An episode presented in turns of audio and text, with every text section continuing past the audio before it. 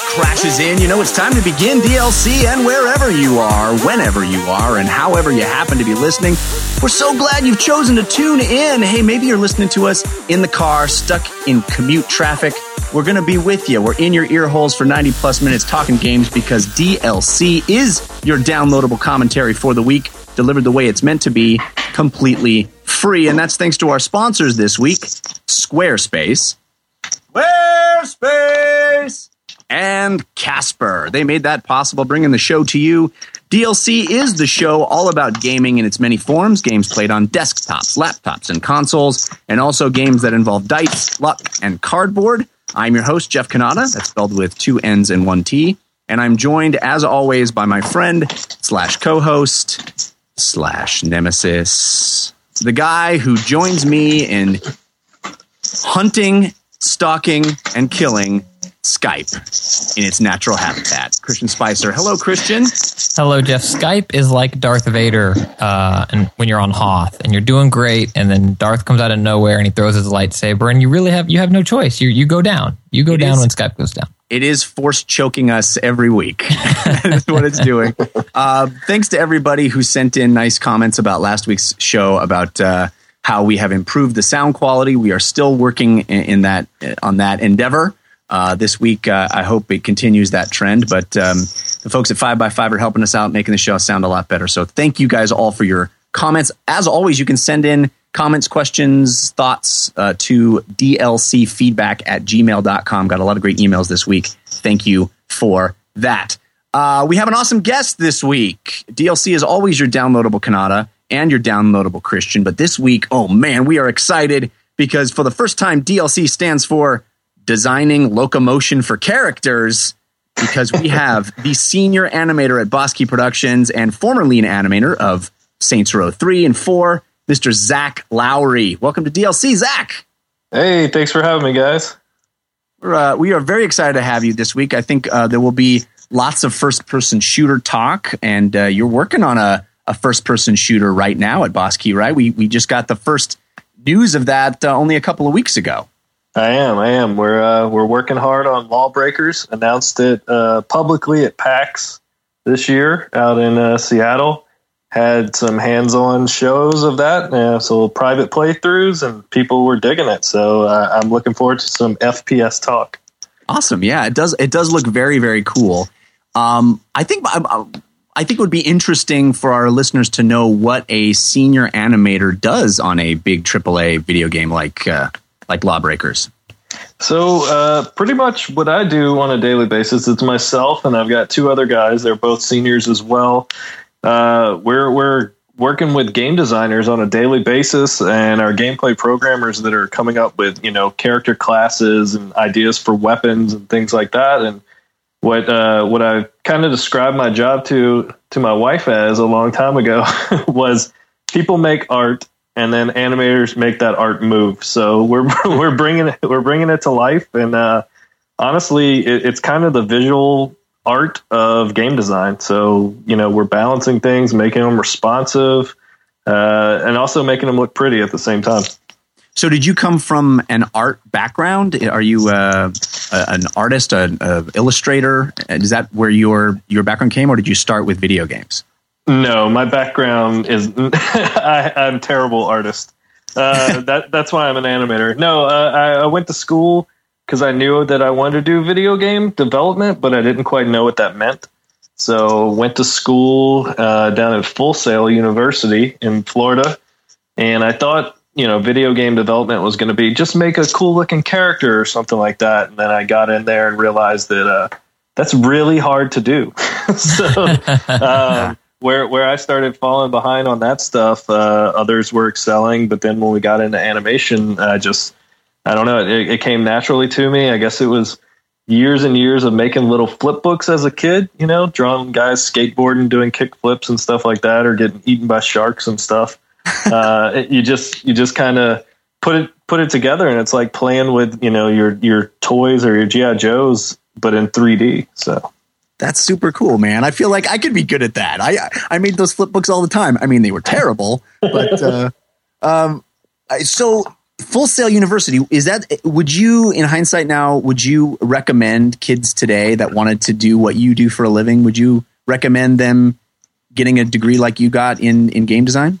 Here's what I say uh, when I get this. I get this question asked to me a lot, and my answer is pretty much the same as uh, people learn different paces, different ways. You know, before I went to school, I bought several books and thought that I could just open these books and read, okay, click on this, do this, and then boom, you're done. And that's just not how I learn, you know. But the moment I sit down and I watch somebody do something, I can kind of pick up on it. So uh, it, it kind of depends on the individual.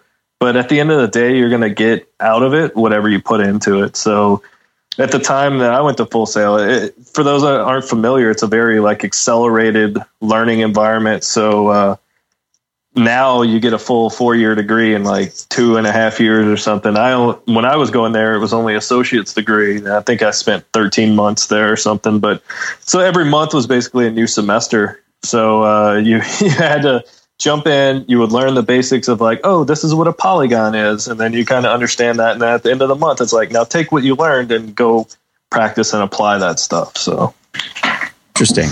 Well, very cool. We're excited to have you and your perspective from uh, inside the game industry. Well, um, last last question. Uh, yeah. So, Zach, would you say the people's elbow is the best wrestling move ever, or the best wrestling move ever? I would have to agree that it is probably top three best wrestling moves ever. I mean, it's up there, right? Like Jake the Snake, prop wrestlers could always beat The Rock, but in terms of like no prop, just with the smile and an elbow, the people's elbow, the best Still, wrestling move ever still the most electrifying man to ever step in the ring. I yeah. don't disagree, guys, but I'll, I'll take me a, a, Stone Cold Stunner over the People's Elbow any day of the week. I'm just saying, I don't, I don't want to, I don't want to start a flame war here, but uh, I think those two can live in the same environment. uh, all right, guys, uh, we could talk wrestling all day, but let's get to the uh, official beginning of the show with story of the week. Story of the week, it's the story of the week. Story of the week, it's the story of the week. Story of the week is the part of the show where we make our case for the most important stories that happened in the world of games this week. You can always submit stories for our consideration using our hashtag on Twitter. That's uh, DLCSOTW, or by visiting our subreddit at 5x5dlc.reddit.com. Some great submissions this week. And uh, Zach, as our guest, you get first pick. So, what would you consider to be your story of the week this week? Well, uh, I'm going to jump right in with the one that got me the most excited last week, and that has to be Far Cry Primal. Yeah. Um, seeing seeing that pop up, it was it was the game that I've always wanted, but never knew that I wanted. I think that says it. It says it in a really great way. I yeah, we um as we went live last week, the Ubisoft teaser video was playing live on YouTube streaming. And uh, there was a lot of speculation about what that game was going to be. We weren't quite sure when we, w- we went to air last week, so we didn't talk about it. But we found out that it is, in fact, Far Cry Primal, the, uh, the new edition of Far Cry that's set in the Stone Age. And you will be playing as a caveman, for lack of a better term. And uh, you will be hunting all kinds of woolly mammoths and saber-toothed tigers. There is a, a, cool cinematic trailer that shows both of those animals. Um, but it raises a lot of questions about how that Far Cry uh, uh, th- uh, template is going to work in a in a Stone Age environment. No guns. We're not going to have any any shoot shoots because that doesn't exist in the Stone Age. This is this is a kind of I think a uh, authentic version of the Stone Age. We're not. It's not uh, science fiction in any way. So you're not going to have radio towers to open up new areas. You're not going to have vehicles. Uh, you're not even going to have currency to buy items like you would in Far Cry games because currency hadn't been invented. So um, I-, I, love this idea as well because I, I think just like uh, I really respect the uh, Assassin's Creed games for finding milieus that are unused, uh, unused milieus. Um, finding new areas where I've never experienced a video game. I love this. I don't think I've ever played a game quite set like this. There's a lot of you know fight dinosaur games, but this seems really unique. Um, Zach, tell me tell me about uh, what you think. Do you think that Far Cry is going to have to be uh, much changed? Is are you worried at all about the uh, the template being altered too much? You know, I, I think it's a good thing to alter the template. Um, I'm I'm a big Far Cry fan. I remember Far Cry coming out on PC long time ago, the first one, and I love that. Uh, didn't get into Far Cry two, three. I played religiously. Four I enjoyed as well, uh, but four started to kind of trend into the well. This feels a lot like three. You know, it, mm-hmm. it, I've seen this gun, I've, I've done this mission and stuff like that. So when you say that there are no guns in this one, I, I think that's exciting. You know, yeah. I think it's going to switch the formula up. It's going to be a little slower paced, maybe, which is fine. You know, I, I think uh, hopefully your life matters out here, and and fighting these things are a challenge, and, and it's not just to the end where you've crafted some, you know, Gatling gun, bow and arrow, and you're mowing down woolly mammoths, right? Like I don't think yeah. we want to. We don't want to play that game. I hope that's not the game. I really do. Yeah. I, I, hope they do stick to their guns and make it feel very authentic. Um, I'm very excited about what crafting would be like in this game, where you you really do have to hunt animals and use their bones to make new weapons. That all looks so cool. Christian, what what do you think about Far Cry Primal?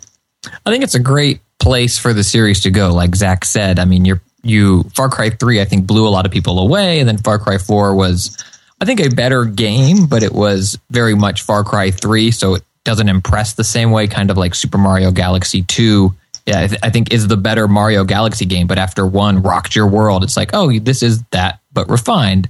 Um, so hopefully this will be a fresh take. I am a little concerned with you know on what your weaponry will be and you're taking down a woolly mammoth or how are you really hunting uh, you know are you climbing towers? I feel like it's still going to be a Far Cry formula. Are you killing other humans? Is there a warring faction? Is there a language? How are you communicating? How are you getting your side quests?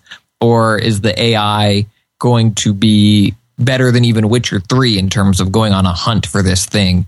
But um, I mean, I'm I'm interested in the game in a way that Far Cry 5 being set in the swamp but with guns and being the same game as three and four, you know, wouldn't have gotten me interested. So I feel like it's a it's a good play for Ubisoft to make. Maybe the uh, the the dialogue is their response to the potential voice actor strike. Anybody can grunt. yeah, that's right.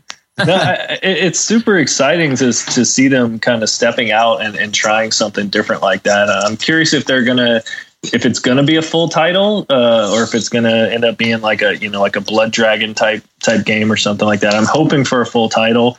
Um, but I think you know yeah yeah let, us hope so. I, I, think they'll still be staples of the far cry. They're going to have some climb to the top of a cave or something like that type type thing to discover because i think that's just in ubisoft's formula and, and it works.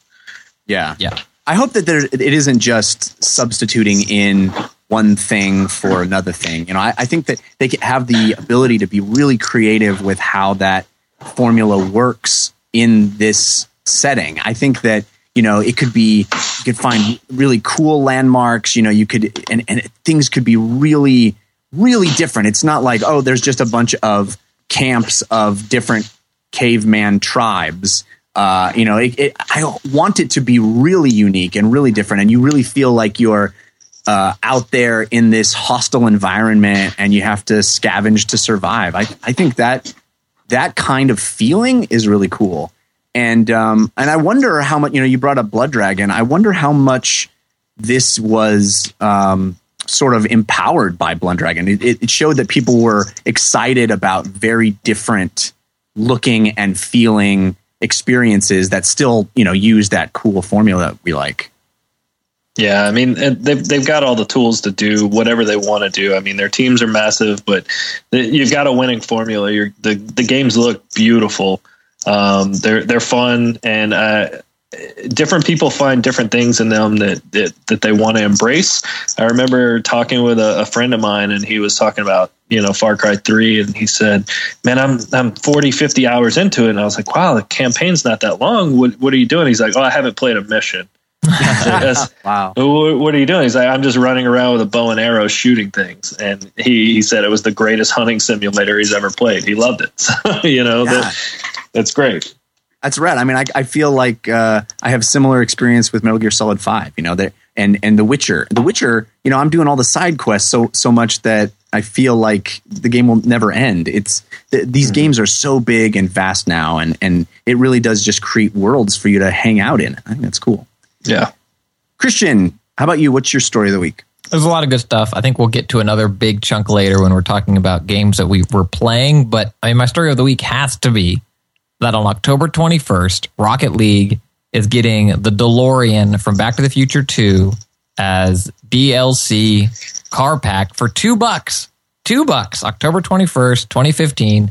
Rocket League is getting a Back to the Future DLC car pack.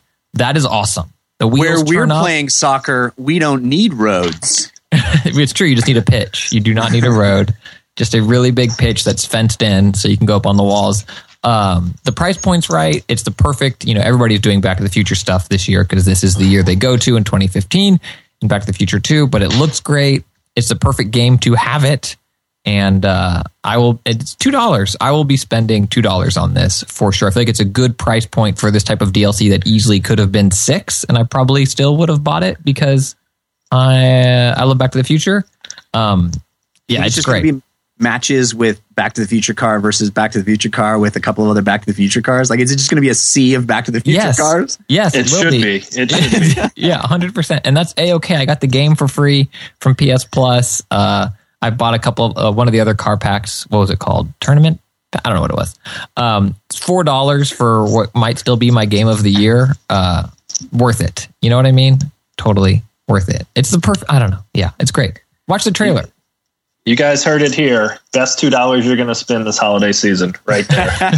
well, better better than uh, what Battlefront season pass got announced. I think it's fifty dollars. One of my other favorite games of the year. I know you and I kind of went back and forth on Twitter about this. Zach, neither of us disagreeing with one another. But Batman is an amazing game. But forty dollars so far for that season pass, like whether or not you like the content, no one is looking at that going, money well spent, me. no, no, not at all. And I mean, uh, honestly, like my personal opinion on the whole season pass thing is like it, it just turns my stomach. Uh, I, I, get it. I understand why people do it. I understand, you know, the the logistics about with with the way that the you know people trade in their games. They want to keep that disc in your system, and they don't want to get it out of there. But I, I don't think you're going to find a bigger like Arkham fan than myself. Uh, it, it's I've said it before. The you know Arkham Asylum, City, all that stuff is like game of last generation to me. Mm-hmm. Um, when Arkham Knight came out, I was so excited on it, and then I saw the the season pass, and I almost hit buy, but I didn't. And then every week when they would start to show the new things, I was smiling bigger and bigger and bigger. I was like, "Wow, I'm really glad I didn't waste my money on that." I think this uh, this Rocket League DLC is really the canary in the coal mine for what they should be doing. Like when when this comes out and it makes them all the monies, I think they should just double down and you should be able to buy the Scooby van, the the Transformers uh, big rig, Optimus Prime big rig, uh, the Batmobile, uh, the Ghostbusters car. I mean, it should just be let's license all the IP in the world, make all the cars you've ever wanted to to drive, put them in this game, and let it be this crazy like Lego Dimensions esque mashup of just cars playing soccer. I think that would be rad. Yeah. Yeah. Yeah. Please, please do that. I think people will get expensive and protective with their IP because someone at Warner Brothers, I'm just picking an example because they own a lot of those vehicles you were listening. They would be like, no, we'll just make our own and we'll call it Batman Car League or, yeah, or whatever yeah. it is. But they, yeah. they need they, to they need to just go ahead and get in cahoots with Funko. Then since Funko's already got deals with like all of the popular franchises and stuff like that with their pop vinyl figures, and just go whole hog with it. I agree with you, Jeff. Yeah. Oh man, I'd be broke, so I'm okay with just uh, Back to the Future.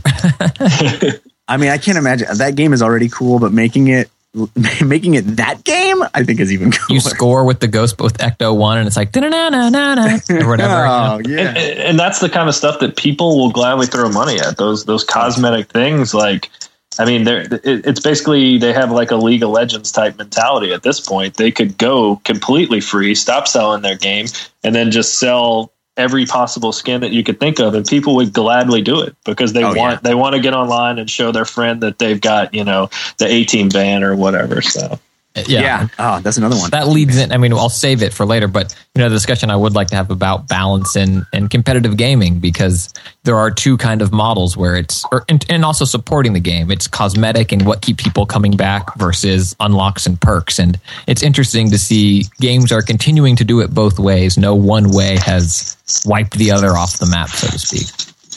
Yeah, I can't even begin to tell you how much money I've spent on cosmetic stuff in Heroes of the Storm. It's it's gross how much. and they keep coming out with really cool skins, guys.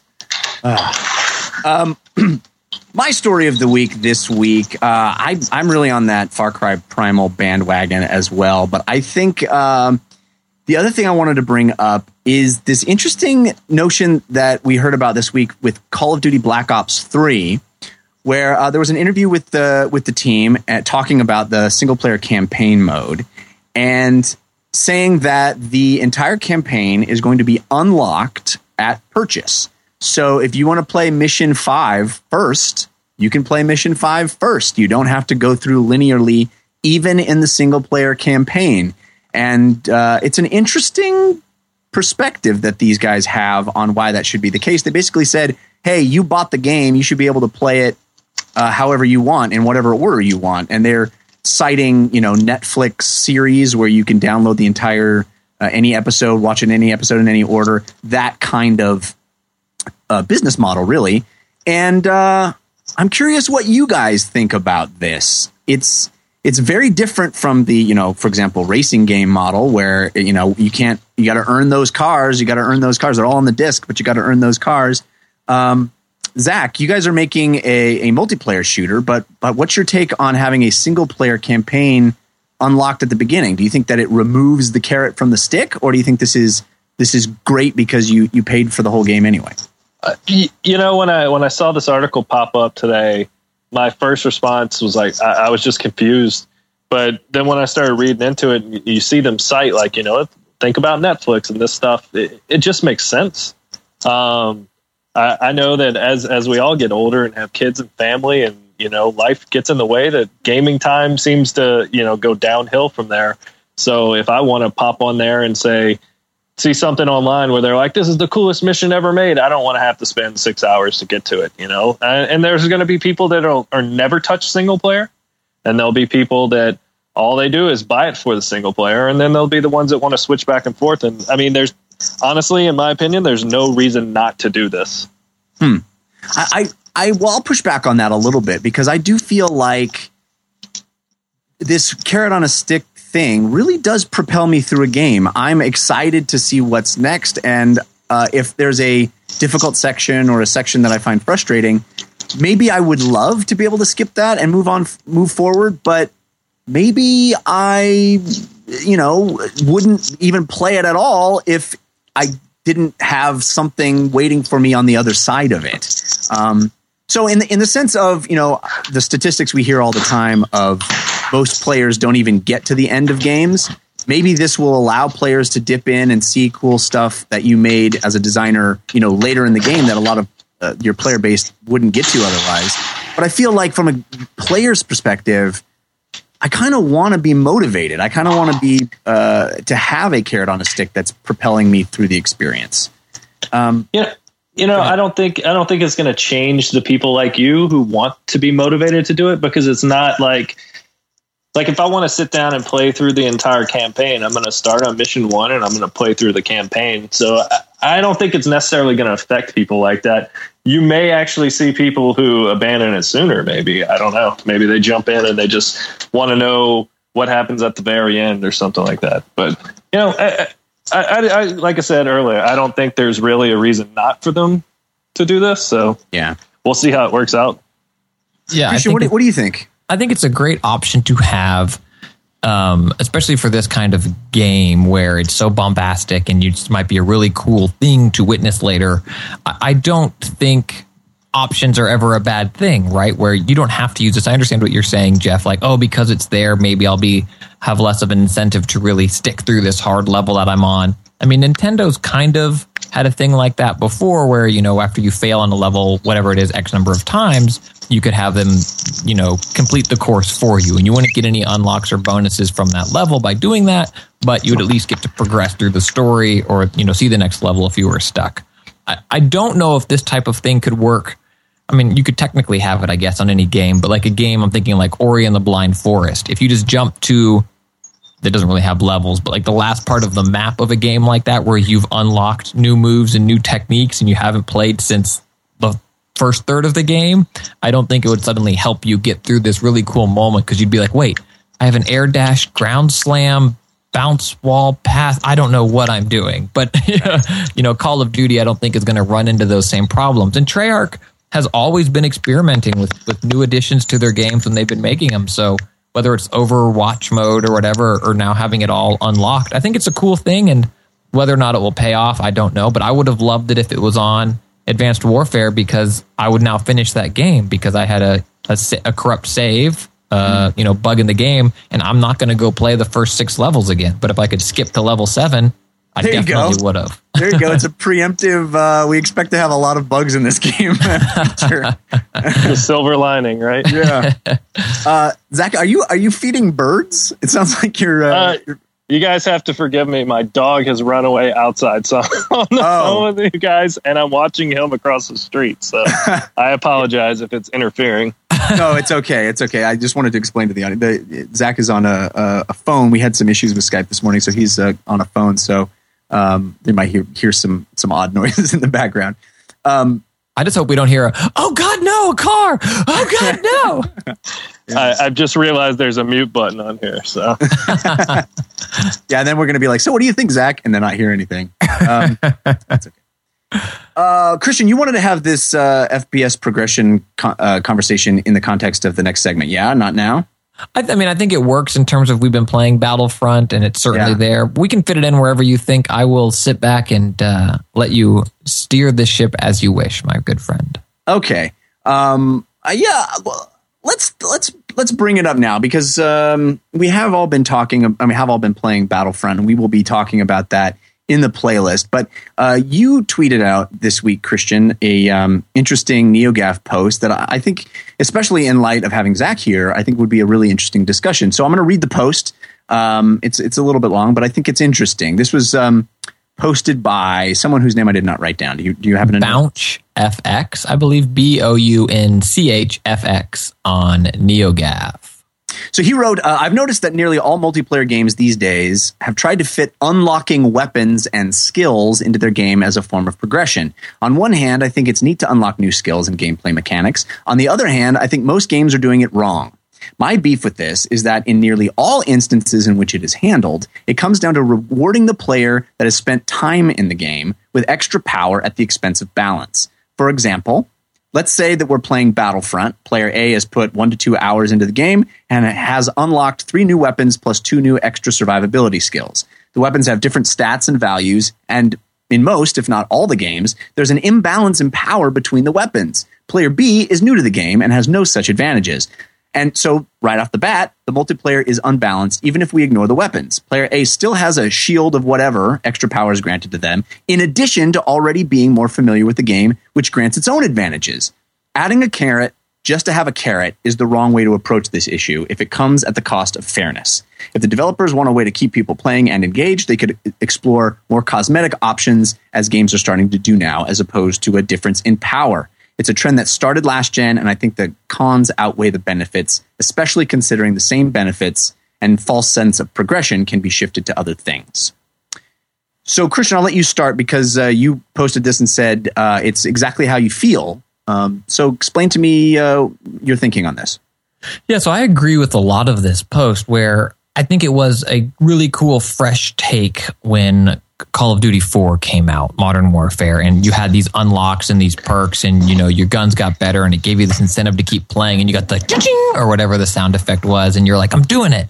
But as more and more games have gone to this and shifted away from Halo, where you know you start with the same loadout, original Halo, and everybody runs to get the rocket launcher that spawns on the same point on the map or whatever, I I find myself now really not enjoying this un- playing longer make gets you better guns type of balance. And a lot of people in this NeoGAF thread were saying, well, Call of Duty, if you're a pro level player or a good competent player, you do just fine with your default loadout. The other stuff maybe gives you some advantages, but it's not as if you don't stand a chance.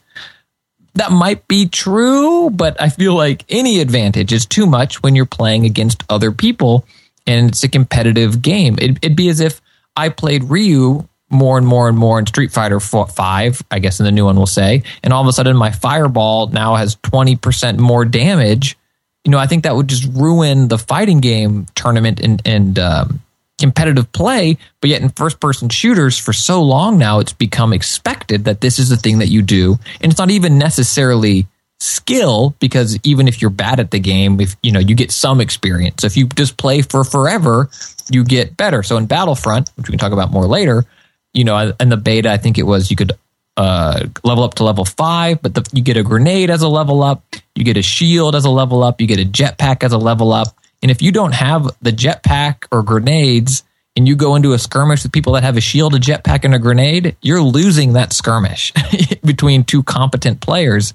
And it makes it hard then to, you know, go in and play a game and really love it. But then, you know, let's say you get Call of Duty and you love it, but then um, the release date might be wrong here, but then Battlefront comes out and you want to play that for two months. And then you go back to Call of Duty, a game you love, but by then everyone that is really playing the game has better weapons than you and better familiarity with the map. It just isn't fun for me to go in and get killed a whole bunch before I'm able to slowly eke out the gear that everyone else already has.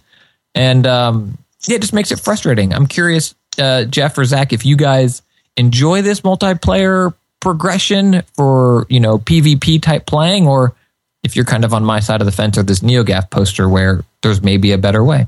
Well, Zach, you're you're dealing with this right now. You guys are making a free to play first person shooter, so I'm I'm sure that a lot of this discussion has happened uh, in creation of your game. No, yeah, it, it happens all the time, and even uh, even before that, just in general discussion with with amongst friends and stuff like that.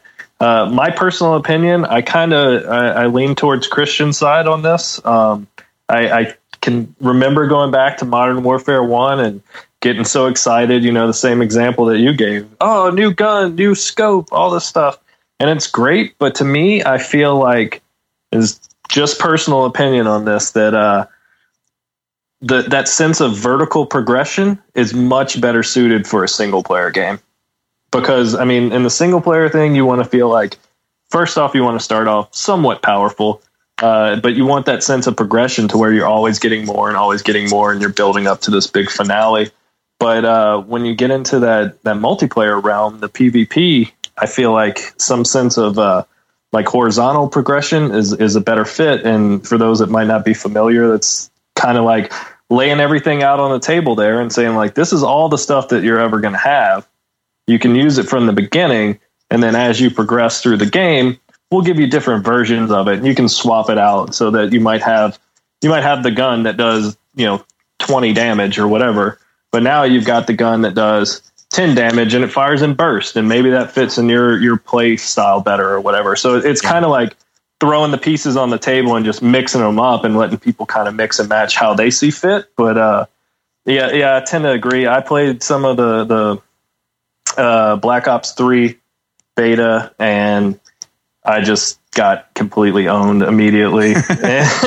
and, and and that's kind of my feeling in general with some of these games. And, and like you guys said, we'll talk about Battlefront a little bit. Is that maybe I'm just getting old, but I'm out of it. It, it I spend more time uh, in the respawn screen than I do actually playing. So yeah, yeah, that's me as well. I mean, I guess the counterpoint to to what you guys are saying is that I know that if I put in a bunch of hours and effort and I'm, you know, I'm grinding toward unlocking this cool new gun and then the gun unlocks and then I find, oh, I, I kind of prefer the one I'd been using this whole time to that new gun because it doesn't really give me any advantage. Mm. I find that to be a kind of a souring feeling sure. as well. But, so, but what if the unlock is, you know, Back to the Future skin car. You know what I mean? Like yeah. that type of thing, or a, a or Rocket suit. League. Like have Call of Duty unlock Rocket League DLC. Well, I, I, I, get your point for sure, Jeff. Because like I remember playing games like uh, like RPGs games where you kick open a loot crate and it's like, what am I going to get? And then everything pops up and it's all negatives and red. And it's like, why, right. why right. do I care about playing this game if nine times out of 10 I'm getting a bunch of crap that I can't use, you know? Right. Yeah, I think exactly. It, I think it just requires thinking a little differently, you know, like in Destiny. Uh, what if you unlocked emotes going forward? And and so you unlocked other little cool things that still let people know that you were hardcore at this game and awesome at it or whatever. Like, what if you could unlock a gold gun or, you know, an invisible gun? So your character's still there. It doesn't make your character hard to see, but it looks like you're holding, you know, a predator outline type gun. Like, really cool stuff, but it doesn't give you uh, an advantage over anyone else. I think something like that would be just as rewarding to see people doing, or like when Halo had the flaming skulls, but it was only for Bungie devs yeah. uh, before other people could unlock it.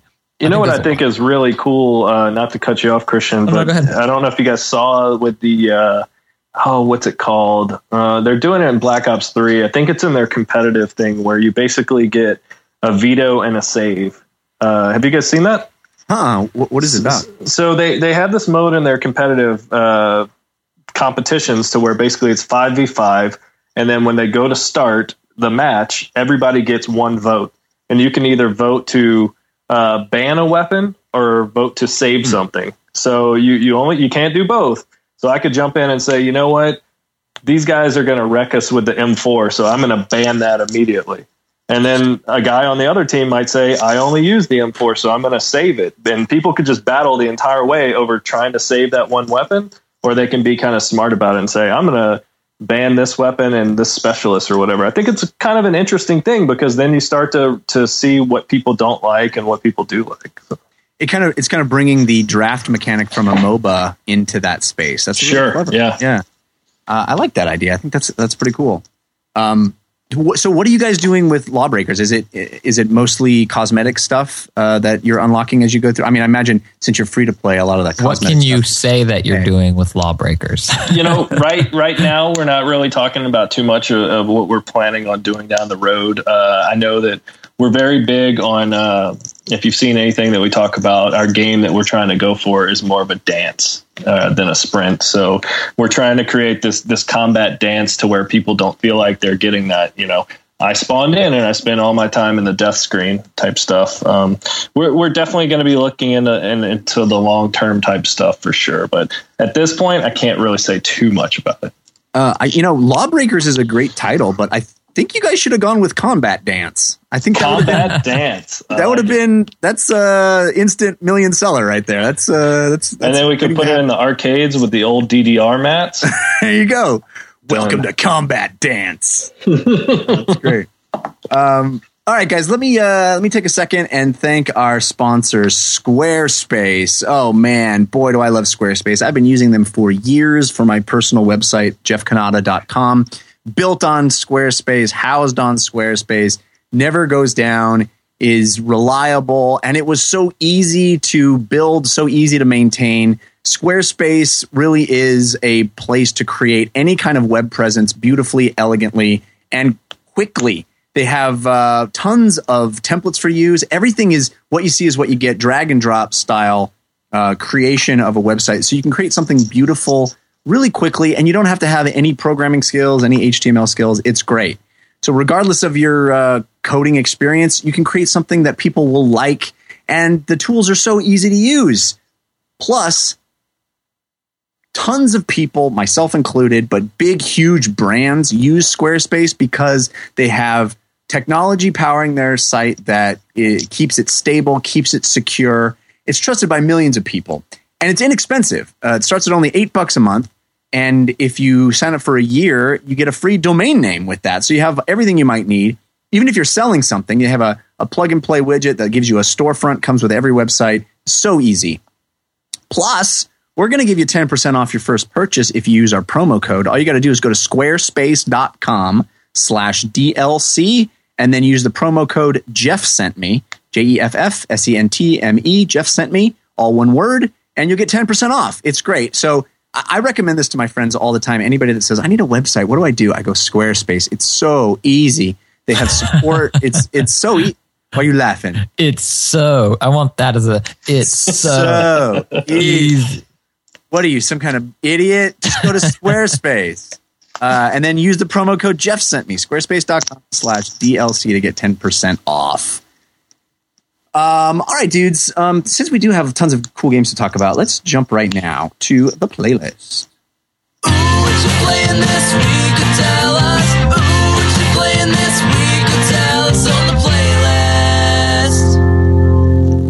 Zach, uh, well, let's all of us have been playing uh, uh, Battlefront, the uh, Star Wars Battlefront beta. Uh, Zach, what system have you been playing it on? Uh, PS4. I did a little bit of the alpha on PC as well. Yeah, I, I played it. Uh, Christian and I both played it on PS4.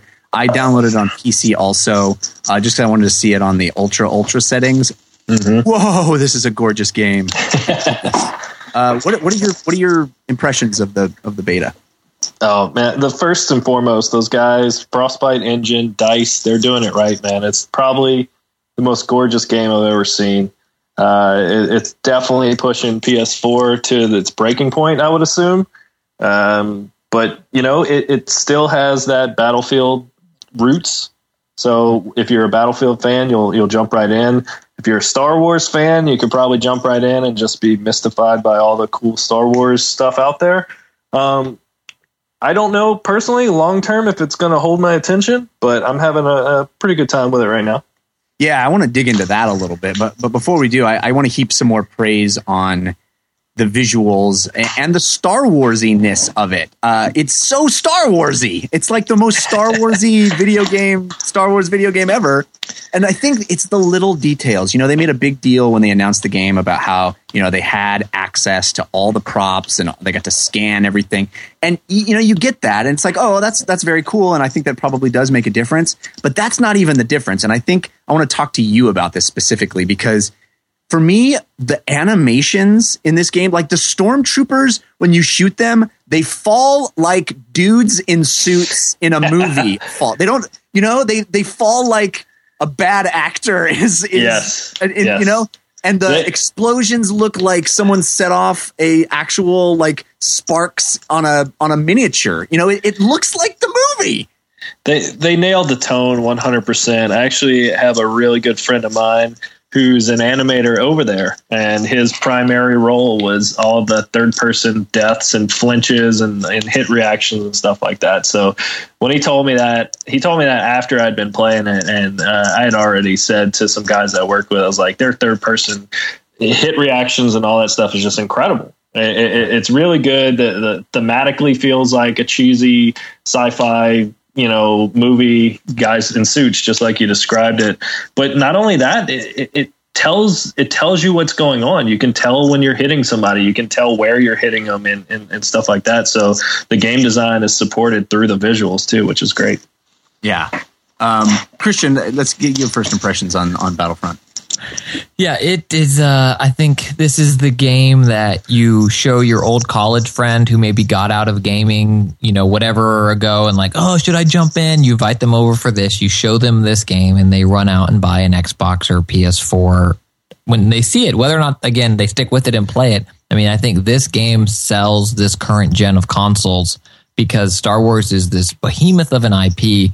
And while I love Disney Infinity 3.0, I mean this this is Star Wars, and I think it's helped by the fact that there hasn't been a Battlefront in a few years. So it's not as if we're seeing, oh, this is just the upresed version of the PS3 version. Like we haven't seen this in so long, and to have it come out and be on the Frostbite and look incredible.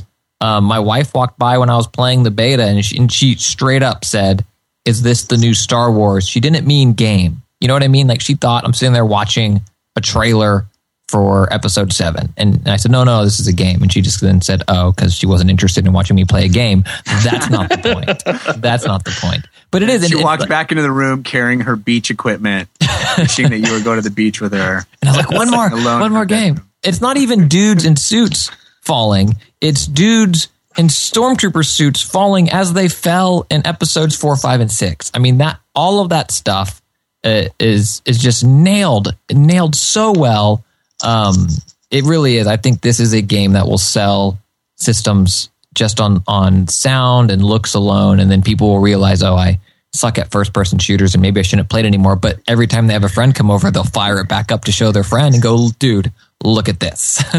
I, Yeah, and- I play in third person. It's so beautiful. I play in third person, and I actually find out that I, I did a lot better when I played in third than first. So Uh, yeah, having it on the ultra settings on the PC, it does look nicer, but not a lot nicer. I think the PS4. I haven't looked at it uh, on Xbox One, but the PS4 looks great. It's silky smooth, and if they can maintain that in the final release, I think that's very impressive. I, I did a great job. Um, but I, I do want to dig in a little to what you said, Zach, about staying power. Now, obviously, the beta, which, by the way, why can't we just go back to using the word demo? It's a demo. It's not a beta. Anyway, um, that's neither here nor there. But uh, the the uh, the beta is it has very few things you can do in it. There's only a few different modes and a lot of stuff that says not available in the beta.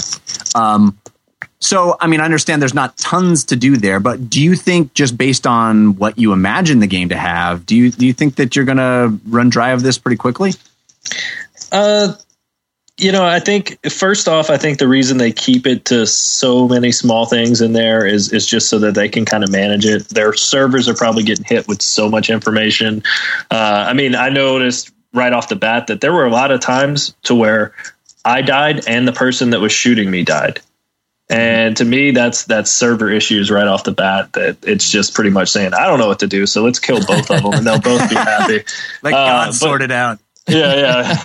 but but longevity, like uh, it, it it has a lot of the grounds of Battlefield, and I mean, I think Battlefield is a great game.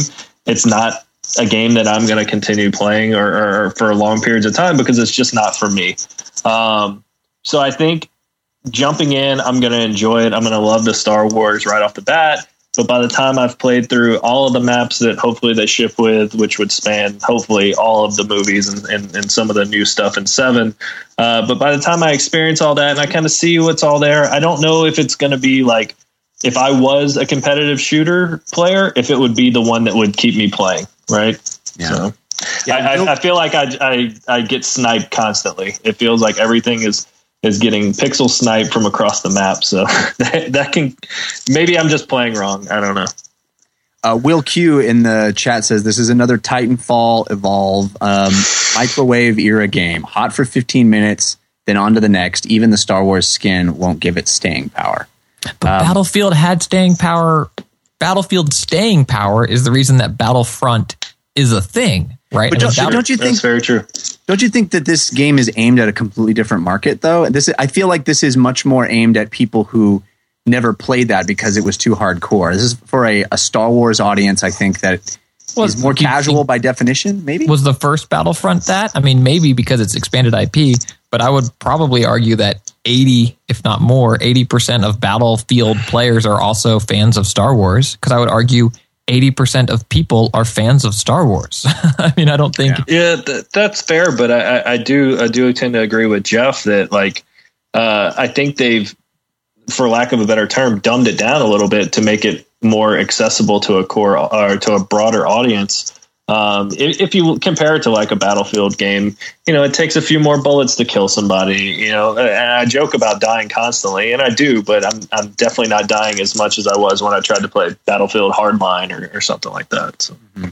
I just want yeah, I was dying that constantly too. I think I, I the- play very movie authentic when I play as a stormtrooper, and most of my shots miss, and that's why. That's why they did announce three new modes today. I don't know if you guys saw these: Hero Hunt, Droid Run, and Cargo. Uh, Monday morning they announced those, and I think things like Hero Hunt are what keep me coming back. Or like Jeff, we know we played the co-op, basically horde mode, survived the thing, and on normal in the in the beta it was too easy. But I think harder difficulty things like that will keep me interested in coming back. Hero Hunt is one v seven, where one person is Darth or Boba Fett or whatever, and then it's like seven just regular rebels trying to take down this overpowered person. So it has evolve as one of the modes of this game. So I think to call this game Evolve or Titanfall, I think it's bigger than that, and I think the brand, I think the brand will keep people coming back more. I mean, Titanfall, I think is a beautiful world that I would love to know more about. And so it was frustrating to only have this multiplayer game that only scratched the surface of this really cool thing. Mm-hmm. Star Wars is this really cool thing I already know everything all about. So I'm not itching to like, oh, if only there was a backstory for this Darth character. He's a badass. well, but the other direction works too. It, it, because I am so familiar, and because the game looks so great and feels like Star Wars, all I want to do is play a campaign mode in this universe. Like, give me give me a story mode. I'm definitely excited about the uh, the survive the horde mode sort of waves of enemies thing. We had a blast playing that. I'm just not the guy that's going to hop in and play multiplayer round after round. You know, going two and twelve like I did in our session. Um, Which you is know, it's archived just on your Twitch channel if people want to see it. yeah. you know, if you want to see me be pathetic and just kind of run around like an idiot, uh, going, look how pretty this game. Oh, I'm dead. Mid-match. Oh, wow, look at the storm. Oh, I'm dead. Mid match, Jeff says, I got a five kill streak going. End of match. Two kills. It, it, told me I had a. It said welcome. It gave me like an achievement for five kills, but I think it was like five total kills over all the matches I had played. I, I think I think the thing is that it's it's gonna sell like gangbusters. It's it's a good game. It's a really good game. Uh, Battlefield people will buy it. Star Wars people will buy it. So I mean, at the end of the day, maybe it doesn't have to hold your attention much longer than through the winter. You know, until I mean, it couldn't have better timing right now with uh with episode seven coming up. Uh, So I just hope there's some group of people somewhere that just took this engine, took all the assets, and were working on a campaign mode. Like just Well, they they've talked about it recently. Yeah, Amy Hennig at uh, where are they at? Uh, Visceral, Visceral Yeah. Games. Uh, that EA studio is supposed to be doing like a big campaign or, or, or something. N- not necessarily for this game, but you know, Right. you'll get your story from that. Uh, so what else is on your your playlist, um, Zach? What do you what else have you been playing? Uh, you know, I haven't. Uh, I feel like the world's worst game developer to have on the show right now because I haven't been playing a ton of stuff that's that's kind of up to date right now. Uh, I've been That's all right. A ton of silly stuff with my daughter, like uh, Animal Crossing on her DS. She's six, and I'm trying to get her into games, and, and slowly but surely. Every every meal that we cook in Cooking Mama, she's getting more and more into games. So. That's awesome. I love it. So tell me about the experience of introducing her to Animal Crossing. Is she, is she into like leaving notes for you and stuff, or how's that going? you know, so I do not play Animal Crossing. Never played Animal Crossing. Never cared about Animal Crossing. Uh, but my boss, uh, the wonderful Cliff Bleszinski's wife, uh, Leet Lauren, if you guys are familiar with her, I was talking to her one day and she was asking what our daughter was playing. And I, and I said, you know, she's not really playing a whole lot, but I want to get her in that. She said, pick up Animal Crossing and see what she thinks. So I went on the way home, bought it, threw it in the DS. My daughter went from like not knowing how to use an analog stick to running all over the place. And, you know, we were catching fish and bugs and, and things like that. And you know what? The game is so damn simple. It's so simple, but yet it is such a joy to just keep doing the same things over and over. Like those guys, uh, they did it right. So she she loves it. She she cried the other day because she dropped her DS and the cart popped out and she Ah. hadn't saved yet. So like uh, that that was a meltdown because we So had now she's a gamer. She's Yeah, a true yeah, yeah, gamer. yeah. That's a She's lesson that you should learn young. I think save Yeah. often. exactly. She's like, my ladybug, I didn't save. Yeah. But outside of that stuff, you know, I, I've been playing. I, I, I tried to hundred percent Arkham Knight, which I failed horribly at, at getting past the Riddler stuff at about halfway through. But uh, walk away. You've got a life to live, Zach. I know, I know. Walk away. I'm at 90, 94, 92, and it's like done. I'm done. I can't do it.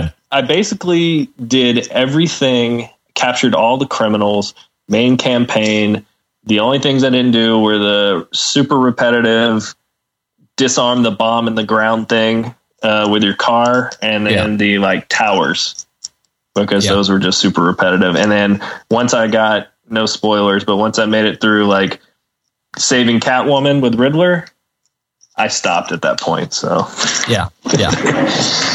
uh, Riddler Ton has of- a lot of free time on his hands and a lot and, and, and tunnel digging machinery and he's, uh, he's got i don't understand why he cares about killing batman because he's got apparently he's got a ton of money he should just go buy an island and retire Yeah. yeah, yeah, that's, yeah, exactly. What's Um, your What's been your Mario Maker experience? We haven't really dove in too heavy into that uh, game on the show, unfortunately. You know, I, I my wife asked why I was buying this game, and I looked at her strangely, uh, and I just mentioned to her, I was like, "This is the game that if I was 12 years old, I would have never left my room. I would have spent the entire summer, winter, uh, you know, whatever in there." So the, I I wanted this game forever.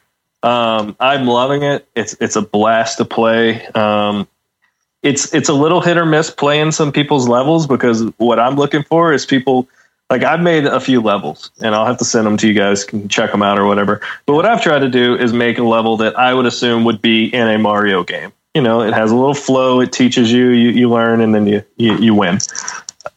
Most people online are making like Super Meat Boy death traps and stuff like that. And like it, it's just insane. It's insane. The, the guys- amount of time they have to spend and to do that is just ridiculous. Did you guys see this? Uh, I, I I saw this story about what is supposedly the hardest Super Mario Maker level created so far. It's called Pit of Panga P Break, and uh, this dude, um, you should watch the video. Search for it. It's the the level is ridiculous. It took him five hours to make it and nine hours to finish it to, to complete it. Like it took him nine hours to beat his own level just to be able to upload it and uh, it's the the things you have to do with like throwing uh, a turtle shell and catching it in midair and then jumping off a thing and timing it all perfectly. It is diabolical. It's unreal the things that people are coming up with with this game. If you're That listening, needs to get a job. Yeah, for Nintendo. if you're listening live, and I don't know how much soon after that when it when it goes up, but uh, Patrick Klepek and um, Dan Ryckert have a challenge going where Dan makes really hard levels, and Patrick's been taking them all down. So they had a challenge uh, where they ended up putting up. I think it was a, a GoFundMe or an Indiegogo where you know if if uh, Patrick beats the level, Dan has to donate to a charity of Patrick's choosing and vice versa. And it's a really cool thing of like making this competition. He's, it's going on right now. Patrick has not really gotten close to beating this monster of a level, but The reckoning. proceed- yeah, all proceeds are going to charity, and it's uh, it's really cool. It's, it's something like this that if only Nintendo could even make it easier for people to do this kind of thing. But I- I'm curious. I'm curious to see. You know, they they announced a while back that it sold over a million copies. I would assume it's just going to keep selling, uh, especially into the holiday season. I'm curious if it's going to open a door for them to do anything like this in the future. Like if they're going to see that people really love it. I mean, I know Mario levels are are the basics of it. Like trying to make a Super Metroid Maker or something like that would be pretty insane. Uh, you know, the amount of time that you would have to spend playing that to see if it's any good. So maybe maybe this is the sweet spot, but I hope hopefully they continue adding more tiles and things like that because there's still some stuff that I want to be able to do that I just can't figure out how to do it yet. Yeah, Yeah. I, I was at the I was in New York this week and went to the uh, Nintendo World for the first time, uh, and uh, and finally picked up, uh, finally got Mario Maker, and I'm excited to dive in. It's interesting how people are using it that way. It's like I'm throwing down a gauntlet, I'm throwing down a challenge, I'm making hard hard Mario levels. Uh, I'm much more interested in like just creative ideas and and strange, you know, expression. But uh, but it's cool that strange, what a strange expression as a You're, you you're the a Jackson level. the Jackson Pollock of Mario. There you go. Yeah, yeah. Jeff finishes a level and realizes that existence is meaningless. And he's like, "Whoa!" Yeah. if, only I had, if only if only I had known beforehand. I, th- I think you'll enjoy it. The cool thing with it is that it, it's the best use to me of the Wii U controller and not having to have the game broadcast on your TV because you can do everything just in the controller. So I can flop down on the couch, watch a little Law and Order SVU while I'm designing some underwater trap or something like that. You know, Yeah. so it, it, it's really cool. And then my wife doesn't complain because the TV's taken over and all that. I love it. So you're discovering that life is meaningless while SVU is on. So that, that's synergy there. It, it, it's it's uh, the gift and the curse of the SVU. awesome. Um, Christian, how about you? What's on what's on your playlist? Uh, Transformers Devastation will be the next game uh, to talk about, I guess. Ooh, it is a Gen 1 multi platform PlayStation 4, Xbox One release made by Platinum Games, published by Activision. Uh, which, if you listened before, you know my love hate relationship with Activision and Tony Hawk's Pro Skater 5. Um, it's so bad. Uh, Transformers Devastation, in a nutshell, is one of the best games made on what was clearly a tight budget to ever come out. Like this is what Tony Hawk should have been, where clearly Activision did not give them the Destiny monies to make a big game. And I also think it shows that you can you're pretty safe giving your IP to Platinum Games, and they will make you a very awesome Platinum Games game. Uh, whether Say it's that like it's a bad thing. no, I don't. I'm just saying that you're going to get what you're going to get. Transformers Devastation is Bayonetta light. It's not quite as complex. I don't think it's quite as satisfying. It That has sounds like an awesome thing. It is. Bayonetta light. it, it, it that's what I'm saying. This game, in you know, if I were to put a dollar price on it, unless you're a huge Gen One Transformers fan, I don't think it's worth sixty dollars.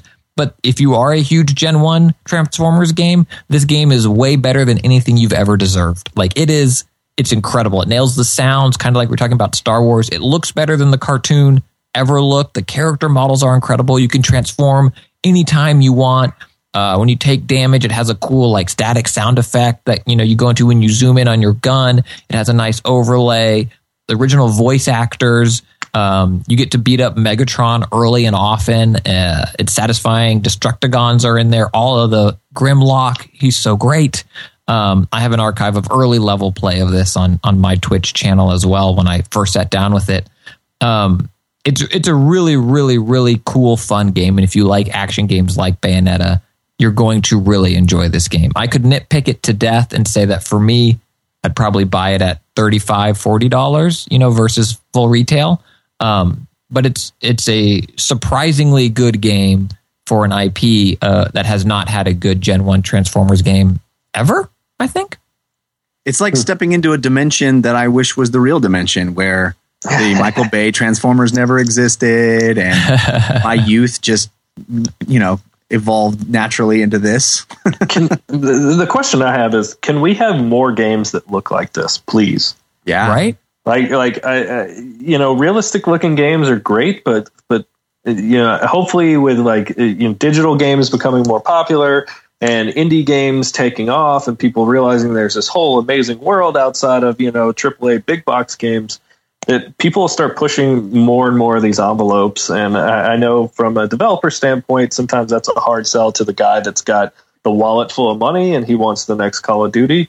But if we could get more games that look like this, like it's it's beautiful in its own way, right? It just it, it's a direct contrast from Battlefront as far as what they're doing visually, but they're both just gorgeous games. Well, I think they both fit the IPs so well. Like, I wouldn't want. I mean, actually, I, I wouldn't mind a Star Wars that looked like this, uh, Sure, like sure. Transformers. But like Star Wars Rebels or something. yeah, well, that's kind of Disney Infinity. Uh, I think has a Yeah, really great art Yeah. style. But yeah, Transformers in terms of using that Gen One IP, I love that they went this, you know, whatever you want to call it, cell shaded route versus you know gritty, realistic. You can see the damage on Optimus's, you know, Yeah. chest plate or whatever. Yeah, I agree with you, Zach. Like more games, great art style and art direction can go such a long way. Like nitpicking the game, the graphics, you can see that yes, they had a limited budget. They're reusing um, background, like building anim- uh, not animations, building uh, Assets. assets, yeah, to build out the levels and stuff like that. But still, there's also a few weird difficulty spikes I've come across where I say this is Bayonetta light. You know, it's not as complex as that. And I was in the stream, I'm like, oh yeah, this game is super easy. I'm playing, I think I was on not hard, but whatever that next one up is, and I'm kind of chugging along.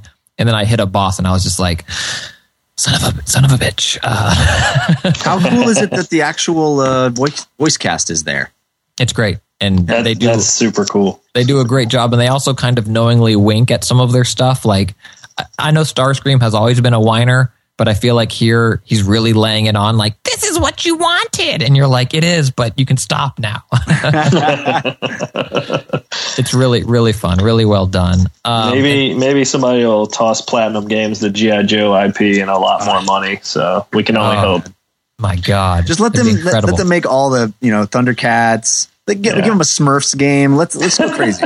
i'll give them more original ips too because bayonetta 2 uh, incredible, incredible game. They they do really well. It, it- you'll get this type of game, you know, like this type of action, heavy Yeah. attack, light attack combo, no block, but dodge roll, slow down and t- time your dodge just right. Go into a sick combo, unleash something huge. Um, game, but that's a great game that no one else seems to be able to make anywhere near as good when, as when they as- when they make games, they they do. They they're always great. I mean, they're they're up there with uh like Ninja Theory. Yeah. Yeah. Uh, and then that's one of my favorite developers. Their games come out and they just have this. You can tell it was made by them, and it's just got nice crispness to it, crispness. Excuse me, not Christmas uh, to it, and, and they just feel really good. DMC was one of my favorite games last generation. So Yeah, yeah. And then quickly, uh, the Uncharted Nathan Drake collection, still one of the worst names for a collection ever because Nathan Drake's been in every Uncharted game so far. But uh, Bluepoint Games handled these ports. They knocked it out of the park. The games hold up for 60 bucks. You know, you get three of my favorite games from last gen. Uh, it's easy for me to recommend this collection. I wish that there were some unlocks that weren't there before, like digital soundtracks or making of type thing. But um, so far, my experience with all the games are the 60 frames per second, the you know sharper resolution. Uncharted one, what an eight, 10 year old game, it holds up. Like it won't blow anyone away graphically the way Battlefront will or Uncharted 4 looks to or Halo 5. Um, but uh, I'm really, really enjoying my time. I have some of that on my Twitch as well, which is just my name, Christian Spicer. If you want to see some of that, uh, I love those games. So it's no surprise that I love the better, prettier version of those games. yeah. I'm so tempted by that collection. I might just have to borrow it from you. at some point. yeah, I kind of just want to fast forward in and play Uncharted Two. You can you totally oh, you can. can. You can. Great. That's Yeah, good you to can hear, pick any 'cause- of the any of the games, and I fully plan on playing all of them until I get to the spoilers. Um, you know, non-human parts, and then I Yeah, move on. You just because- stop. Yeah. You Yeah. just you just forget forget that that part existed. Also- they're, they're they're beautiful games. The only thing that's that's a little weird to me is the 60 frames, like super smooth cinematics that they have. It it has that weird feel to it of like you know when you, you you turn on your HD TV and you go to the options and you turn on like ultra motion smoothing yeah. to where if you feel like you took peyote and you're like sitting on your couch and you have no clue if this is outside your window or on your television like it- it's got that weird feel to it but that that aside they, those guys knocked it out of the park it's beautiful as well Yeah, I think that you know Uncharted Four, or, you know, some other future Naughty Dog game necessarily won't have that problem. I feel like it's because they were the assets. It's sixty frames, but without motion blur or some of the things that you would maybe Yeah. add to alleviate that. Um, where it does, it looks very pretty, but very not soapy. But yes, that it's it's very smooth. yeah, yeah it, it looks like so a soap opera I, I get, you can go with that And if you haven't played these games and you are intrigued and you want to catch up on the story, play them on easy. There's no shame in playing these games on easy. Uncharted 3 especially has a few too many enemy closets where if you're playing on hard, um, in my opinion, it can be not fun. There is no shame in playing these games on easy. I would argue most people would enjoy them more that way. Looks like uh, Dap today in our chat said he's never played any of the Uncharted games. I, I, this is it's true. These are some of the best games Yeah. of that generation, and they deserve. Just the story alone is so fun. There's so many wonderful swashbuckling adventure sequences. It's it's really worth playing. Yeah. And you naughty dog kill so many people. Yeah, Naughty Dog brings quality to the table. You, you, I, I would almost challenge somebody to play this and not enjoy it. Uh, I, would, would like to have that conversation. That might be an entire podcast on that. So, uh, I, I will public confession. I play every game on easy. So, there Oh, you really? go. Sure. Yeah. I, Yep. I agree. I, I agree that there's no shame in it. I have a hard time starting a game not on normal just because, especially the phrasing. If it's normal, I, I feel like we need to just switch that out for medium or something because normal makes me go, well, well, if I'm going to be giving my opinion about this game, I want to know what they consider to be normal. But on No. Halo, that's not normal. Right. It's heroic, which is also Yeah. weird. yeah. Yeah. No, I, I just I, I want the experience. I don't want to get jammed up. And if at some point I feel like wow, this is too easy, I might bump it up. But I, the last thing I want to do is throw my controller. You know, I'm not Billy Mitchell trying to beat Pac-Man or Donkey Right. Kong world record, right? So, Right, right. Um, well, I have been playing, uh, in addition to the Battlefront beta and my usual Heroes of the Storm dailies, Uh, I'm back with Rock Band. I'm Uh, Rock listening. Band hey, uh, do you remember how much fun it was to like play a plastic guitar and listen to really cool music that you enjoy? And you remember that? It was, it was like just a few years ago. We were all doing that. Remember that? Hmm, Yep. me- ye- uh, yes, I really Yeah. love the, the keyboard. No, no, that wasn't that fun. That No, wasn't that fun. the drums are really fun and the and the guitar is really fun and singing's pretty fun. Uh, guess what, guys? It's it's still really fun. It's still fun to do that. Um, Rock Band Four is, is great. I mean, it, it's awesome that you can any songs that you bought if you buy it on the you know on the the family platform. If you're a, a PS4 or a PS3 person, if you buy the PS4, you still get all those songs. And same with Xbox. That's awesome. Um, the game itself, they it seems like they went, hey, you know what people really liked? They liked getting together and playing music. Let's just do that. Let's just get rid of all that extra junk that we put into the game, like building your band and making your logos and all that stuff that we used to let people do. Let's just get rid of all that and just let people get together and play music and enjoy music. And I can't really fault them for that. I mean, the um, So is there no career? there is there is a career mode and it has this weird sort of like choose your own adventure thing to it where every couple of uh, gigs you play you get to make this choice like the first one is um, do you want to hire a manager or do you want to get a touring van and Van. yeah that's what i did i went van screw managers That's Uh, right. but uh, if you get the manager, you make more money, and if you get the van, you earn more fans. And it also sort of affects what songs will come up in your playlists down the road. Uh, so it's cool, and there's like a few different branching pathways like that, where it's like, well, you you can earn more of this or earn more of that with the power up, but you can't do both. And and that's interesting, but it's really bare bones. I mean, th- there's no more. There used to be like those cut scenes, you know, where your band Yep. would do something cool. None of that anymore. It's just really static text boxes of like, "Hey, this guy offered you a gig. Do you want to go do it?" Um, when all is said and done, like none of that really matters. It's still like just get me to the next song. Let me play cool, fun music, and playing cool, fun music is still cool and fun. And um, the the big additive in this version is the new uh, solo mode, where you during the guitar solos you can basically do whatever you want. There is a structure to it that you can learn, and there's a really cool tutorial that'll teach you how. Um, so you can do the the correct structure in the solo, but you don't have to. You can just noodle around and do whatever you want on the top frets or the bottom frets or whatever, and it makes it sound good. But it doesn't make it sound good in a way that doesn't sound like you had any input. Like it really does feel like what you are doing is translated into something specific, but something specific that doesn't sound like cacophony. And and that's a pretty cool feat that they managed to pull off. And it's really neat. And it's it's really neat in like real hard rock songs where you know it, it breaks down and like here we go let's solo it out. And then you really do feel like you're improvising and having a great time adding your creativity to the song. Where it doesn't work and this is kind of a common thing is uh, in songs where the solo is iconic and and so you don't you don't think of it as a solo. You don't think of it as like this is the guitar solo part. You think of it as like oh this is a a, a real essential part of the song. And then it gets to that part and and you and you start doing stuff and it doesn't sound anything like what you think the song should sound like you know?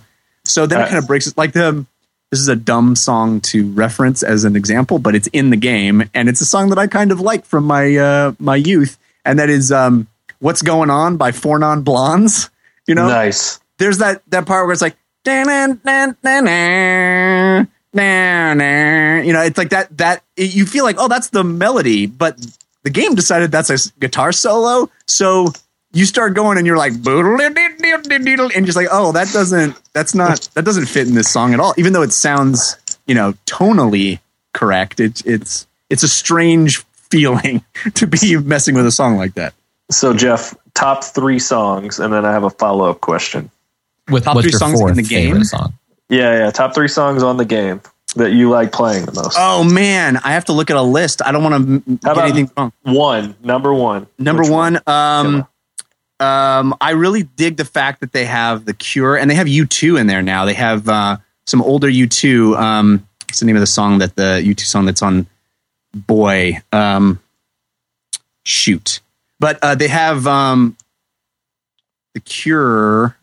Oh God, I need to look at a list. Well, you t- tell me yours. I'm going to look at a list of the songs. that I, I haven't I haven't played it. I haven't Oh. played it, so I wanted you to inspire me. My second question is: Were you able to do the solo with your teeth? Not yet, but I'm working on it. Yeah, yeah. Let me know if that works out because if I can if I can flip the guitar around and play a solo with my teeth, then Yeah. I might get it. Might be might have to bring my old band Shovel Kill out of retirement. Shovel kill. That's right. So, uh, Jeff, Yeah. Another two-parter. One, did you try using your old instruments? Two, did you pay hard-earned American dollars for this? And three, is it worth it? Um, I uh, I got this sent to me by Harmonix. So full disclosure, I did not pay hard earned dollars. I was definitely tempted to pay hard earned dollars. You had mentioned you were going to. That's why. I, that's Yeah. why I asked. I I probably would have. I probably wouldn't have bought like they sent me the full band kit. I probably would have just bought the guitar one um, because drums in a house with a wife, it's not compatible. no. Yeah, um, but uh, but you know the fact that I have it, I'm very excited about. Um, all right, so I'm looking at a list. Oh yeah, so glad they have. You guys know the band Live that was big in the '90s. That Yep. song Yeah. "All Over You," super fun to I- play. I Um, thought they only had one song, and that was Lightning Crashes. Yeah. Yeah. their first album, uh, which is called Mental Jewelry, is Previously all, recorded.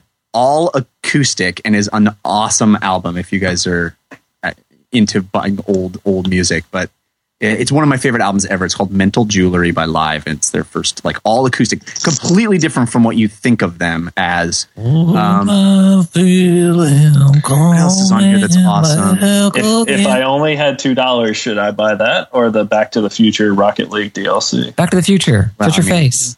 Okay, just checking. Back to the Future. uh, anyway, guys, uh, I'm just saying that Rock Band is still fun. I'm glad it's back. Uh, I I think that the game itself, you know, it feels a little slight in a lot of ways. But oh, the, the third part of your question was, did I use my old instruments? And you know the answer to that question, Christian. I wasn't sure if you got rid of all of them, but does the gear feel? I got rid of all of them. does the gear feel good though? New stuff feels good. It doesn't feel any different to me. Uh, Yeah, it, I mean, I think the the drums maybe are a little sturdier, like the the foot pedals a little sturdier, and the, Yeah. the pads are a little sturdier. Seems I don't know. It's hard because I don't have a one to one comparison with stuff. It's just my memory of the stuff. Yeah. Uh, the guitar itself feels, you know, fairly slight and not not particularly better made. I think it's it's kind But of kudos to them. This is another, I think, example of a developer that should just be held up on our shoulders for. It seems like they really went above and beyond trying to make sure all of your old DLC carried over. Granted, it's within the family. They said they've tried cross family, but you know they they're not able to do that. They're every I, I can use a Guitar Hero three wireless guitar with this. Like they really, none really of the wired ones though. Not the wired ones, the Yeah. wireless ones. And you know, even with Xbox, you have to buy a twenty dollar dongle or whatever it is to use their stuff. But these guys really, really seem to try to take care of their fans, and that's uh, that's really, really cool. Yeah, that's awesome. Uh, all right, guys, let's uh, move on. But first, I do want to thank our second sponsor, and that is Casper. Uh, Casper makes mattresses. If you're uh, if you're like me, then you probably slept on a mattress or are currently sleeping on a mattress far longer than you really should be. I actually started having back problems a while back. This is a couple years ago now, and um, I realized, oh my god, I've been sleeping on the same mattress that I had in college because I just took it to new places I lived and I never thought, oh, people buy mattresses and mattresses are super expensive and it's super annoying. And I'm not going to go down to the store and lay down on a mattress and go, uh, this one, I don't know anything. Casper makes all of that easy and a lot less expensive. The great thing about Casper is they let you try it for a hundred days. You can sleep on your Casper mattress for 100 days before deciding whether you like it or not. You're not going to lay on it for a minute and a half in a showroom floor and understand whether it's right for you. You can get it delivered to your house. You buy it online, you get it delivered to your house, then you try it out. It's super easy. And if you don't like it, they will come back to your house and take it away. It, it's not like you have to repackage it or futz with anything. If after 100 days you're not satisfied, they come back and take it away for you. How cool is that? Plus, it's less expensive. 500 bucks for a twin size mattress, 950 for a king size. That's like a half the price of in- industry averages. It's it's it's crazy. Also, we're going to get you a $50 off coupon just by visiting our URL. Uh, it's casper.com slash DLC and using the promo code DLC. So save 50 bucks more, get yourself a new mattress, sleep better at night, and try it for 100 days before you even decide if you like it. It's a, it's a ca- complete money back guarantee.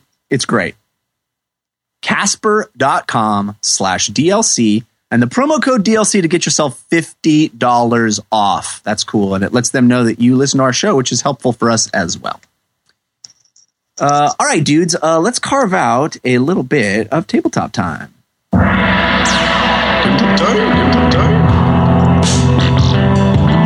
Right now, right now.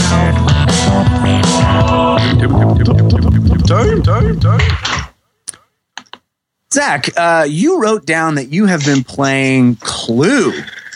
I know. Is that Hot- recent? New hotness. Yes. Yes. So what We've prompted had- that? Well, uh, recently we've had some epic clue battles in the Lowery home. Um, again, going back to uh, you know my daughter, and as she's getting older, trying to get her into games. She seems like she likes board games, so I wanted to to kind of bring her into some of the the classics. Um, I enjoy deduction games, you know, like Hmm. Clue. Yes. Uh, and I like to use my mind powers to trick my wife. Yeah. And uh, so we we busted out Clue, which apparently was sold in some updated version where everybody's not like you know old Colonel Mustard and stuff like that. They're like all hipsters and stuff. But Uh whatever, the game still plays the same.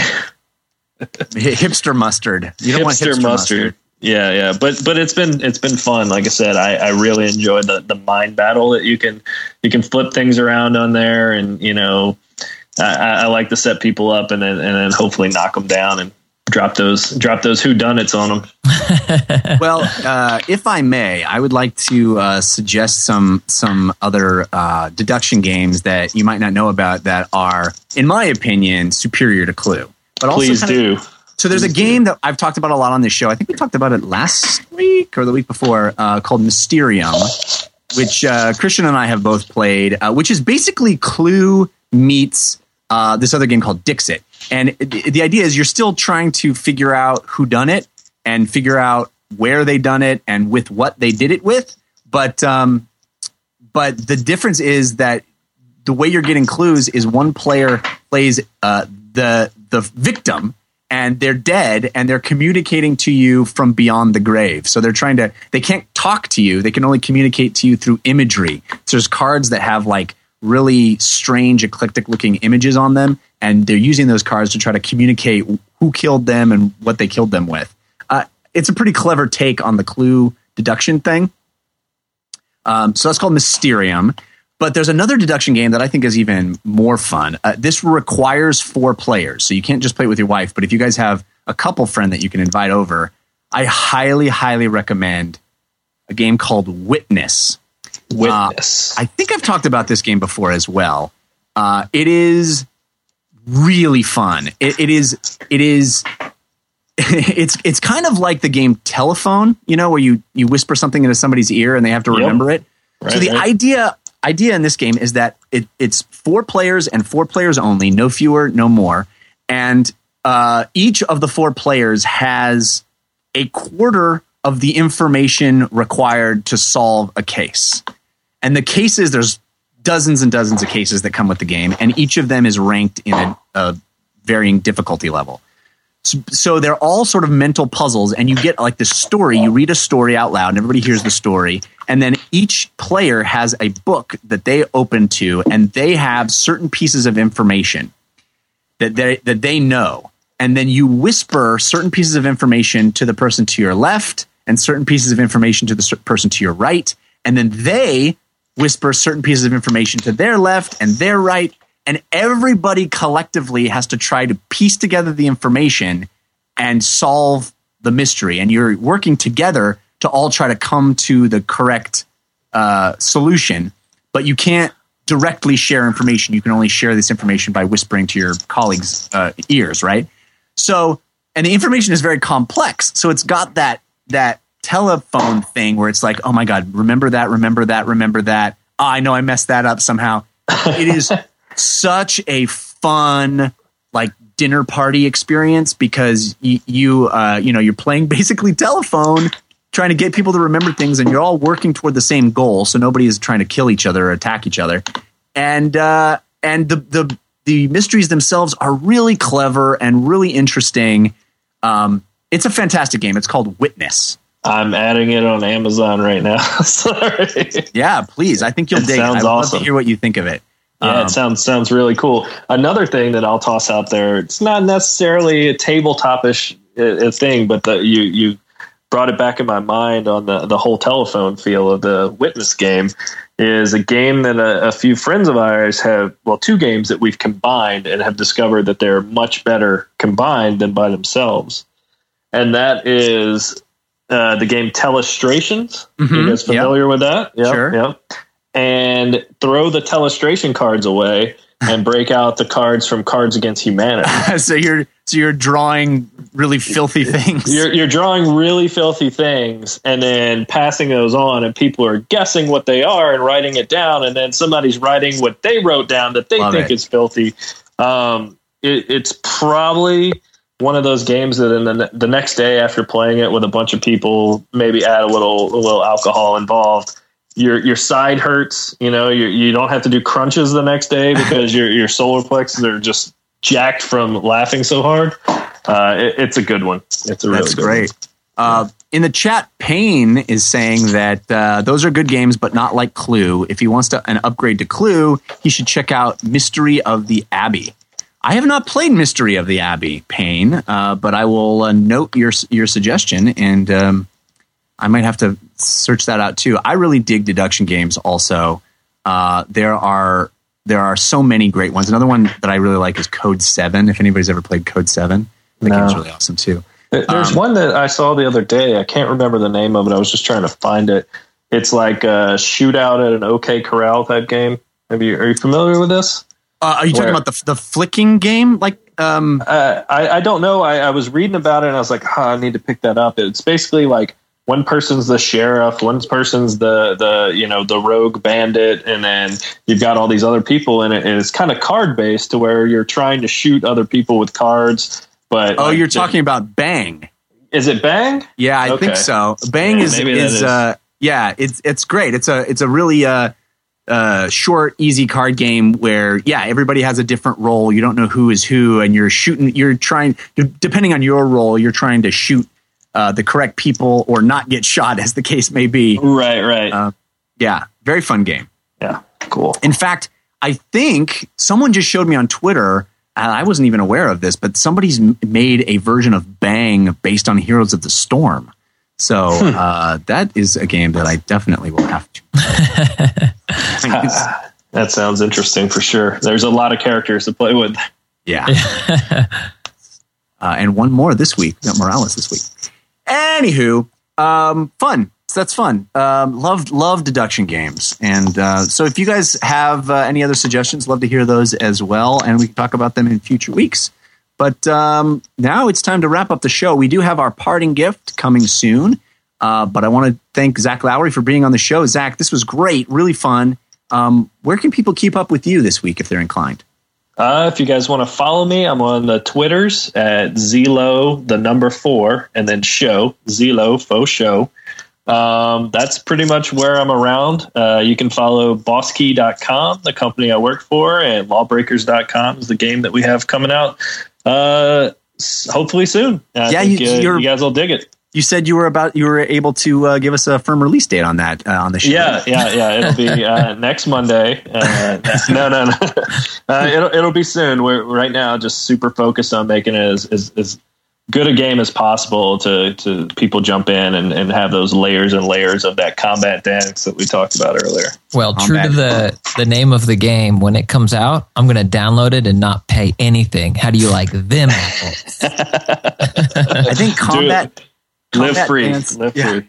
combat dance is my favorite dance after bat dance. I think it goes bat dance then combat dance. Bat dance Yeah. brings me back, man. yeah, I'll pay We two dollars for a Back to the Future two dance, though. nice. Uh, no, no, I really appreciate you guys having me on. I will come back anytime. It's been a blast. It's really fun. cool man. Thanks, uh, Christian. How about you? What do you got going on this week? Uh, I'm on Twitter at Spicer. I am getting back to regular Twitch streaming. Uh, currently doing Thursdays at 1.30 Pacific thereabouts, and I'm kind of thinking about doing Mondays as well. Right after this show, jumping on around 1.30 Pacific on Mondays. It's twitch.tv slash Christian Spicer. I do another podcast called Uninformed Opinions with Stuart Nocht, you might know as Wombat from Cheap Ass Gamer. We have a hundred episodes out there usually comes up on uh, Tuesdays or Wednesdays. It's called Uninformed Opinions. Then I do a live call-in show with another comedian, Dean Delray, on all things comedy called Bitchin', and it's live uh, Tuesdays at 2.30 p.m., and you can find the RSS and archive of those on his podcast called Let There Be Talk. Um, so come hang out, and uh, yeah, that's that's about it. What about you, Jeff? What's going on? Well, I've always got the Slash Filmcast going strong. Uh, we had a fun uh, Martian episode last week. I think we're doing The Walk this week, and then Steve Jobs. So uh, keep keep your eye on slashfilmcast.com for fun movie reviews. And uh, my comedy show, which is We Have Concerns, you can find it at wehaveconcerns.com. We got short 20 minute episodes Monday, Wednesday, and Friday every week. So check those out. People dig them. And you can always follow me on Twitter at Jeff Cannata as well. It's spelled with two N's and one T.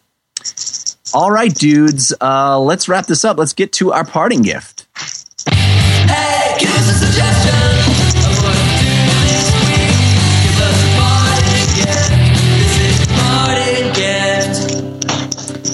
Zach, you have a uh, recommendation to get people through the week? Yeah, uh, I'm going to toss this one out there. I don't know if you guys have talked about it before, but I'm going to give a movie recommendation for a film that I really enjoyed, and that is It Follows. Yeah, that's one of my you favorite guys movies seen of the year. It's so Yeah. good. Perfect Yeah. time to watch it. It, it's the perfect time to watch it, and if you haven't seen it, what I would suggest is don't look into what it's about. Just jump into it fresh.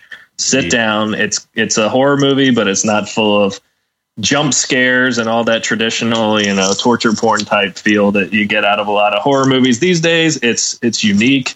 Uh, it, the premise is out there, but it is just so well done, and I love the fact that it starts from the moment the movie turns on to the moment it ends. You know, it's just it's just really well done. Agreed. And you have a TV show recommendation too. Uh. The other the other one is uh, it's it's gaining popularity, and that's Mr. Robot. If you guys haven't watched that, I would definitely recommend. Uh, crazy show about a hacker and the world that he lives in, and it's just it's out there. It's a good show. Comes Yeah, on. it's the, the most accurate view of hacking ever put on any kind of film, like any movie, any TV show. It is it, does more respect to the actual programming and hacking than any movie has ever done. I, I agree. They're not flying spaceships through like virtual worlds and stuff like that. You know, which, which that has its place. Hackers is a great film, but now this is a it's a really good TV show, and I'm very excited to see what happens where they take it in the next season. Cool, Christian. What about you? What's your parting gift? Um, Jessica Jones was screened at New York Comic Con, the first episode, I believe, in full. If you are excited about that, that is the next Marvel Netflix series coming down the pipes here pretty soon. I don't have any inside information on this, but I, based on my deductive reasoning from my many years of playing Clue, uh, I, I think the version of Jessica that this series is going to focus on is found in the Marvel Max line Alias and they are collected versions of Alias. It is not the J.J. Abrams show Alias. Uh, is that J.J.? I think it's J.J. It was JJ. Yeah. Um, it is Jessica Jones post being a costume superhero and living in this world.